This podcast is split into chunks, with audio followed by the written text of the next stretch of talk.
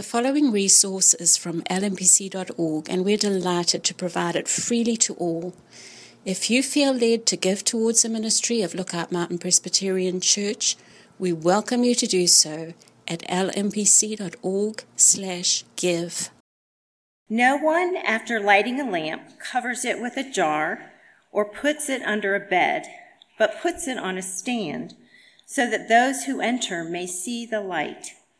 For nothing is hidden that will not be made manifest, nor is anything secret that will not be made be known and come to light.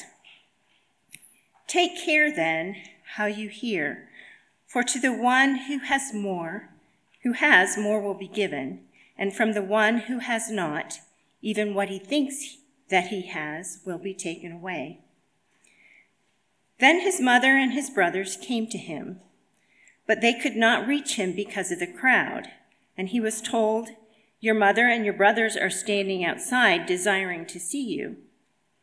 But he answered them, My mother and my brothers are those who hear the word of God and do it. One day he got into a boat with his disciples, and he said to them, Let us go across to the other side of the lake. So they set out, and as they sailed, he fell asleep.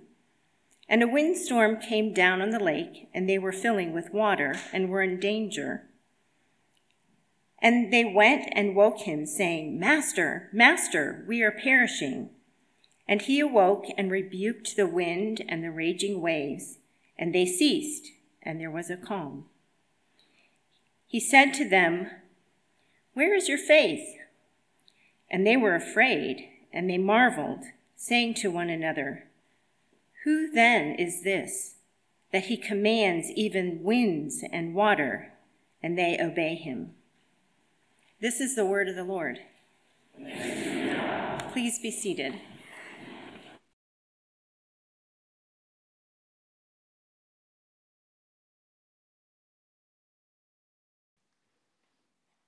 Good morning again. I, I am Will. I'm one of the pastors, and we are very glad to have you with us. I do just want to note Joe said this in the announcements this morning, uh, but some of you may have wandered in afterwards. Tonight, we will have the very special privilege of getting to hear from Brad Cobb and Clay Tolson as they come back and report on their relief trip that they just took to Ukraine. And so I know that many of us are excited about that. Many of you supported them as they went. And so we are really looking forward to hearing them. That will be at 6 p.m. tonight here in the Fellowship Hall. So we would love for you to join us. Please make plans to be with us and to be encouraged uh, by the stories that they tell. Also, would love to thank those of you who came yesterday to our Love Lookout blood drive. Thank you for donating yesterday. And many of you came and uh, gave some of that precious resource. So thank you for, for loving our community well by doing that.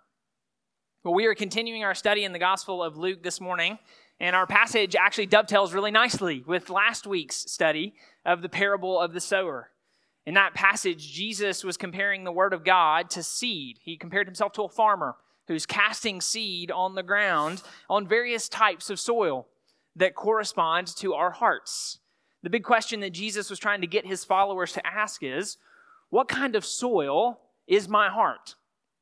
What kind of soil is my heart? What kind of heart do I have? Is it receptive to the Word of God? In this week's passage, Jesus continues on that theme and con- continues to impress on us, on his followers, the importance of listening listening to the Word of God. And he tells us the way that we know that we have listened to the Word of God is this that we do it. We listen, we hear, and we obey. And we find even in this last little passage in verses 22 through 25 that he calls us to do it even in the midst of life's storms, of life's chaos. So you can see our outline there in your bulletin this morning. The Word of God calls us, number one, to carefully listen. We'll look at that in verses 16 through 18 to consistently obey, to bear the family resemblance in verses 19 through 21. And then finally, to confidently rest, to trust in Christ's power amid life's chaos in verses 22 through 25. So that's our roadmap this morning. Let me pray, and we'll ask God to bless our time in His Word with His Holy Spirit. Let's pray together.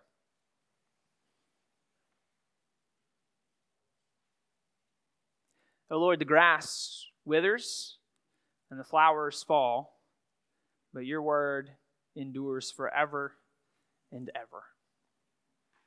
We know that it is living and active, sharper than any two edged sword. And we know that it does not return to you void. So we pray, God, that you would accomplish whatever purpose you have for us this morning. Would you help us even now to obey Jesus and to take care how we hear? Would you open our eyes to see wonderful things from your law? May the words of my mouth and the meditations of all of our hearts be pleasing to you, our rock and our redeemer. It's in Jesus' name that I pray. Amen. Have You ever been in a conversation with someone, uh, maybe at a party, a dinner party, something like that, and you realize, I don't think this person is listening to a word that I'm saying right now. Ever had that, that moment? They're sort of nodding along and making the appropriate noises to indicate polite engagement with what you're saying. But periodically, you notice their eyes are kind of starting to drift above your shoulder. They're kind of scanning to see who else is at the party. And you just realize, like, oh, this person's not listening to me. Nothing that I'm saying is getting through. Or perhaps another scenario, maybe you have been sent to the grocery store by a loved one, pick up a few items, and you return, and as y'all are unpacking everything, this loved one says to you, Where's the salsa that I asked you to get? And you forgot about the salsa. And you say, they say actually to you, of course, lovingly, kindly, gently, because they are your beloved family member, were you even listening to me when I gave you that list? Kids, have you ever had your parents get on to you because you were not doing something that they asked you to do, and when you protested about the punishment that maybe they were going to hand out, they said, You were not listening to me. You ever heard that from your parents? And you think I was listening, I just didn't want to do it. I just didn't want to do it. That connection between listening and doing is really significant, isn't it? In so many instances, the only way we know if somebody was really listening to us is based upon what they do after the conversation's over. Right? It's based upon what they do after the conversation is over. Do they do what we asked, what we told them to do? Do they remember anything that we said? In our passage this morning, Jesus asks us to take care how we listen to the Word of God. That's what he says in verse 18 take care how you hear. And then in verses 19 through 21, he tells us that those who really hear him, those who are carefully listening, don't just hear him, they do what he says. And then in verses 22 through 25, we get a case study and how not to do that how not to listen or obey. The disciples are in a boat with Jesus in a storm that they think is going to kill them. And instead of having faith in Jesus, they panic. So, our big question this morning is when God speaks, do you listen? When God speaks, do you listen? One of the ways you know that you are listening is you do what He says. And one of the ways you really know you're listening is that you trust Him even when life gets crazy and He seems to you to be asleep at the wheel. So let's walk back through the passage together. Look first at verses 16 through 18 as God's word calls us to carefully listen. In verse 16, Jesus kind of starts this enigmatic little saying. He starts talking about lamps. You don't light a lamp just to cover it up, right? He says the whole point of a lamp is that you need its light to see. That's why we light lamps. And it's not immediately clear what Jesus' point is. Why is he going on about lamps? Then in verse 17, he starts talking about what the light of the lamp does it exposes, it illuminates. Nothing is hidden that will not be made manifest, nor is anything secret that will not be known and come to light. And it's not until we get to verse 18, I think, that his actual point starts to come into focus. Because he says, Take care then how you hear. Now, all throughout the parable of the sower, what we looked at last week, which comes right before this passage, obviously, Jesus has been talking about the Word of God and how you hear it. And so when he says here, take care how you hear, I think he's talking on the same thing. Take care how you hear what? The Word of God. That's what he's been talking about. This actually helps us, I think, understand verses 16 and 17 about the lamp, that kind of confusing statement. Why do we need to take care how we listen to the Word of God? Because how you listen is going to be exposed, and it's going to have eternal significance. Jesus says in verse 18, To the one who has, more will be given. And from the one who has not, even what he thinks he has will be taken, even what he thinks he has will be taken away. The Word of God exposes who we are. it shows us our hearts. And what we do with that, that moment of exposure, what, how we respond to that, Jesus says has eternal significance. Those who listen and do what it says receive spiritual blessing. Those who don't have even what they think they have taken away. A scary thought, isn't it? Is for me. How are we listening to God's word? I think for many of us, it's very easy to come here on Sunday mornings to check that box of Sunday worship. Right? We came, we saw, we conquered. We got here, maybe sort of on time. We got out, right? We listened. Time for lunch. Maybe you do your devotions the same way. I find this true for me a lot that I can just be checking a box, reading God's word in the morning. Okay, did that. On to the next part of my morning routine. And God's word can roll off us like water off a duck's back. Listen, I get it. I get home half the time after I do this, after I preach God's word, and I could not explain to you what I preached about that morning, right? I've forgotten it, and I'm the one who prepared this.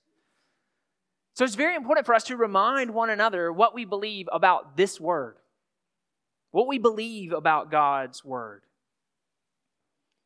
Because what Jesus is inviting us to believe is that this is a word that does stuff. This is the same word of God who, when he said, Let there be light, there just was light. This is the same word of God who took on flesh. And when he told a dead man named Lazarus to walk out of his tomb, he did. This is the same word of God that when he is awoken by his terrified disciples and asked to do something, he tells the waves to be still, and they do. When we come together on Sunday mornings to look at God's word together, we are looking at a word that tells us it is living and active. As we look at passages of Scripture together week by week, are we taking that into account? That this really is the Word of God? Are we considering what we need to do with it? How will we respond to it? How will we apply it to our lives? When it calls us to repent of our sins, are we thinking of particular ways to do that? When it calls us to rest and to trust in the finished work of Jesus Christ on the cross for us, are we doing that? Or are we scheming up new ways to try and earn our way into the kingdom? When it tells us that we are God's children now, do we believe that? Or are we too busy believing God couldn't possibly love someone like us? When God speaks, do you listen? What is He exposing about your heart? On this day that Jesus points to, when some will receive more and some will have the, even the little bit that they thought they had taken away, where, which camp will you be in? Where will you be on that day? How do you know? How do you know which camp you're in? How do you know if you were in God's family? Fortunately, Jesus answers that exact question, right, in verses 19 through 21. He tells us who his family is. Look back at those verses. A crowd has gathered around Jesus. His blood relatives, literally his mother and brothers, are trying to get to him, and it's so packed that they can't make their way through the crowd. So they send him a word We, we want to see you. And Jesus uses it as a teaching opportunity to again start talking about God's word. He says, My real family, my mothers and brothers, are those who hear the word of God and do it. Being in Jesus' family means not simply hearing the word of God, not letting it go one ear, in one ear and out the other, but actually doing it. Hearing and doing, we were back to that connection that we started with this morning. Wonder if you noticed in our call to confession this morning, it was from James chapter 1. If you need to just pull out your bulletin real quick, uh, it sounds a similar note. Let me just read it again. Anyone who listens to the word but does not do what it says is like a man who looks at his face in a mirror and after looking at himself goes away and immediately forgets what he looks like. But the man who looks intently into the perfect law that gives freedom and continues to do this, not forgetting what he has heard, but doing it, he will be blessed in what he does. James compares the one who listens but doesn't obey to somebody who just catches their reflection and then immediately forgets what they look like. You ever have that moment?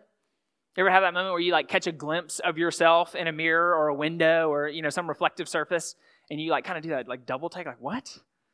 Have I looked like this all day? Like who let me out of the house looking like this? Like, what happens in that moment, right? When you see something about yourself, you're like, ah, no, Has that been in my teeth all day? Has my hair looked like this all day? You want to do something about it, right? You want to fix your hair. You want to get that thing out of your teeth. James says the person who hears the word of God but doesn't do it is like someone who catches a glimpse of themselves in a mirror, sees all of that, and is just like, meh, who cares? Who cares? And just keeps moving. What does he say about the one who hears and does the word of God? He says that man looks intently into the perfect law that gives freedom. Isn't that language interesting? Perfect law that gives freedom. When we talk about obeying God's word, if your brain's anything like mine, it goes immediately into to this area where you just think, here we go. Just boring, robotic life where we never have any fun, life of drudgery, austere discipline. The party is over. It's time to be obedient. And James says obedience to God's word is obedience to a perfect law that gives freedom. Freedom. James is saying this is the life that you were made to live. When you were living obedient to God, it is the life you were made to live. You feel free. So it brings us back to our text this morning. Are you living it? Are you hearing and doing God's word? Jesus says his real family doesn't just hear the word, they do it. As we hear the word of God, one of the questions we have to be asking is so what? So what am I going to do about it? You've heard it. Now what? Okay, so I need to pause right here because for many of us, many of the legalists in this room, many of those of us with a Pharisaical bent, those of us who love checking boxes, this is very exciting, right? It's like finally we get to do something. Here we go. This is what I've been waiting for us to get practical. And before we get too far down that road, we have to look at the next couple of verses. Because immediately Luke gives us a story where the very thing that the disciples are supposed to do is rest and trust. And they don't do it. Let's look back there, verses 22 through 25, as the Word of God calls us to confidently rest in Jesus. The disciples are on a boat with Jesus. He said, Let's go over to the other side of the lake. And then Jesus promptly falls asleep. And as soon as he does, a storm pops up, and Luke tells us it's a humdinger.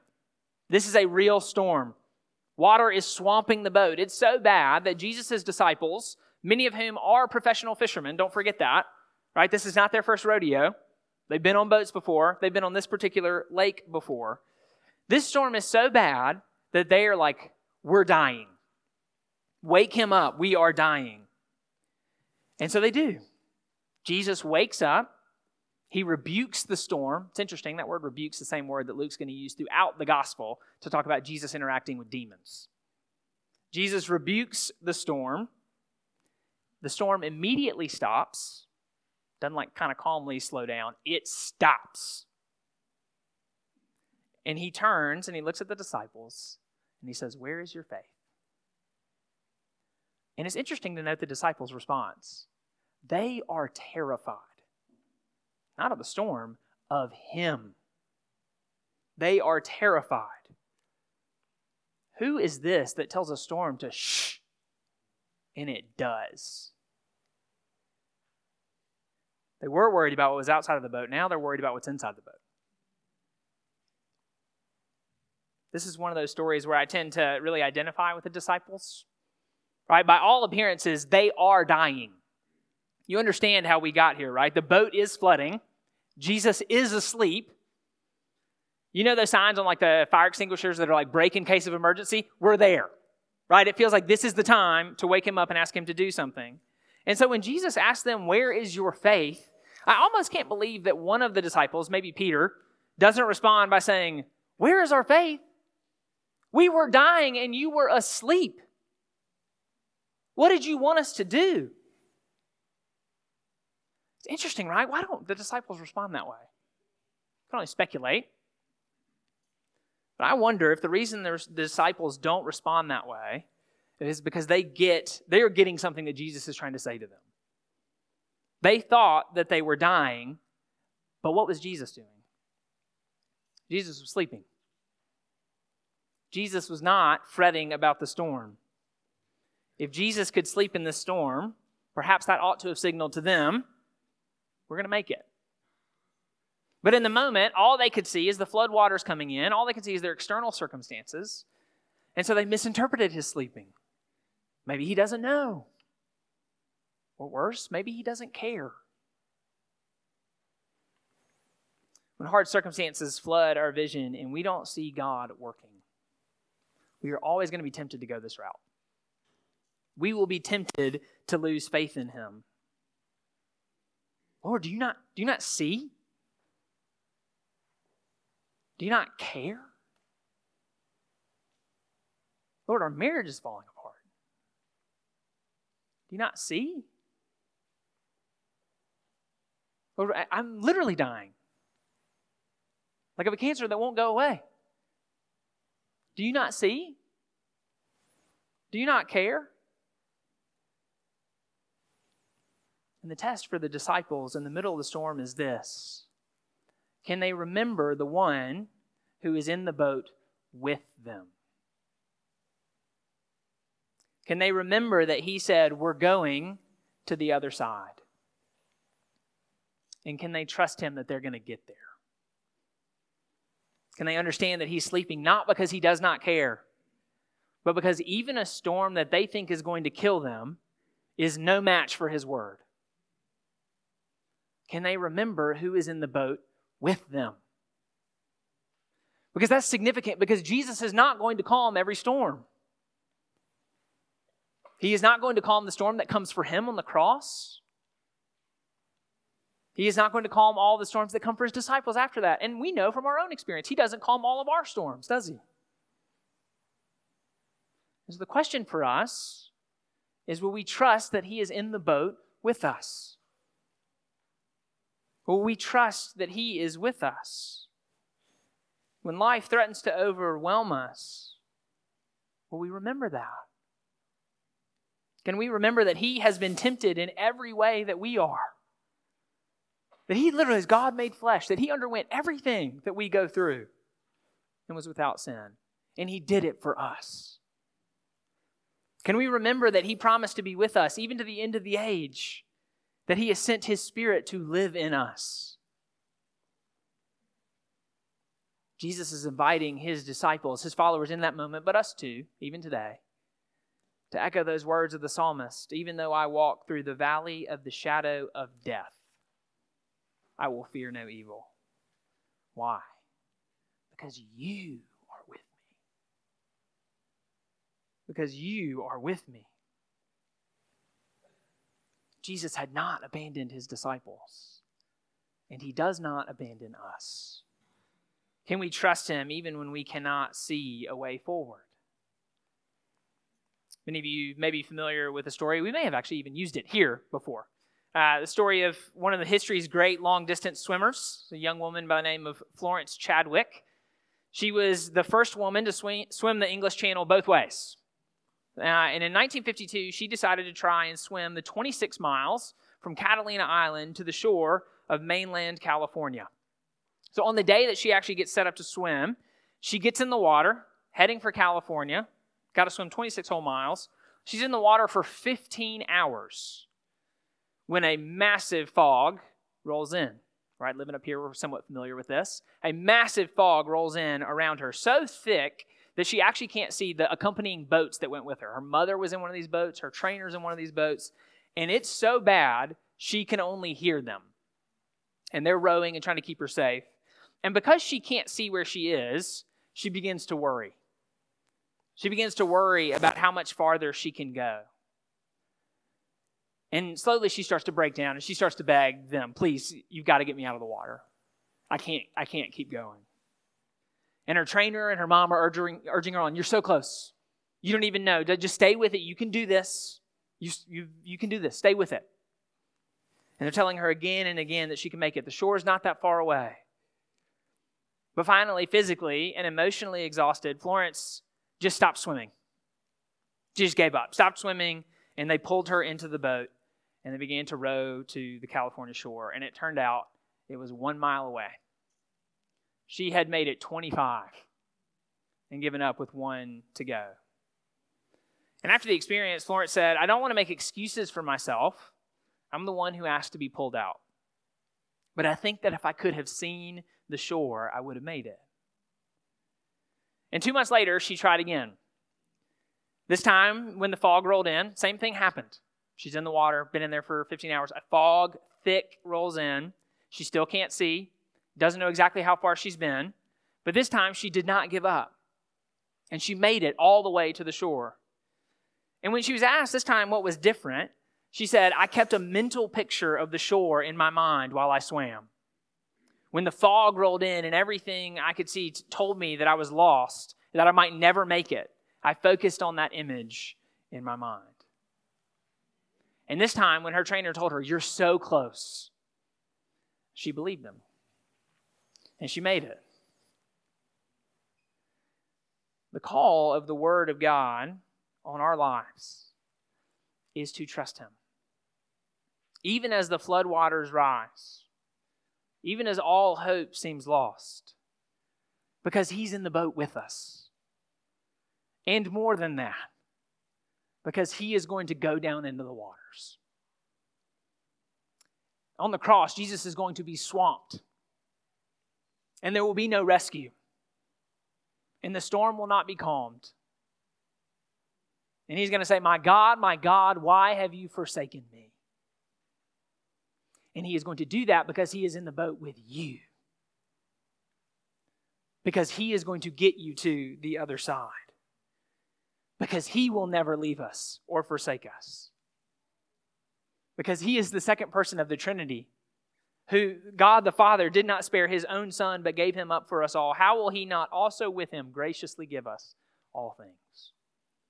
Let me finish here. It is very easy for me to stand up here and say that, not knowing all of the life situations that this room holds.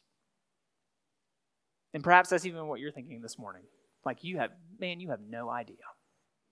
You have no idea. And you're right. I don't. But He does. And what I'm trying to tell you is that His Word is telling you this morning that He is with you. And He is going to get you to the other side. And so, will you listen to him this morning? Will you believe him and trust him and obey? Because he has you. Let me pray as we close. Father, we thank you that you did not spare even your own son. Lord, you owed us nothing of this. You owed us none of this. You didn't owe us your life, you didn't owe us your death. You don't owe us your patience and your grace, and you give it all to us. Lord, how much love you must have for us that you would allow us to be called your children. That you would restore us into your image, fully into your image, making us more and more into the image of your Son. God, I know this room carries much pain this morning. We carry a lot in our hearts. There are storms of life that are threatening, and we really do look and echo the words of the disciple. It feels like we're dying. And so we ask you, Lord, to remind us again that you're with us. That even as we walk through the valley of the shadow of death, we can fear no evil because you, our God, will take us all the way home. Pray all these things in Jesus' name. Amen.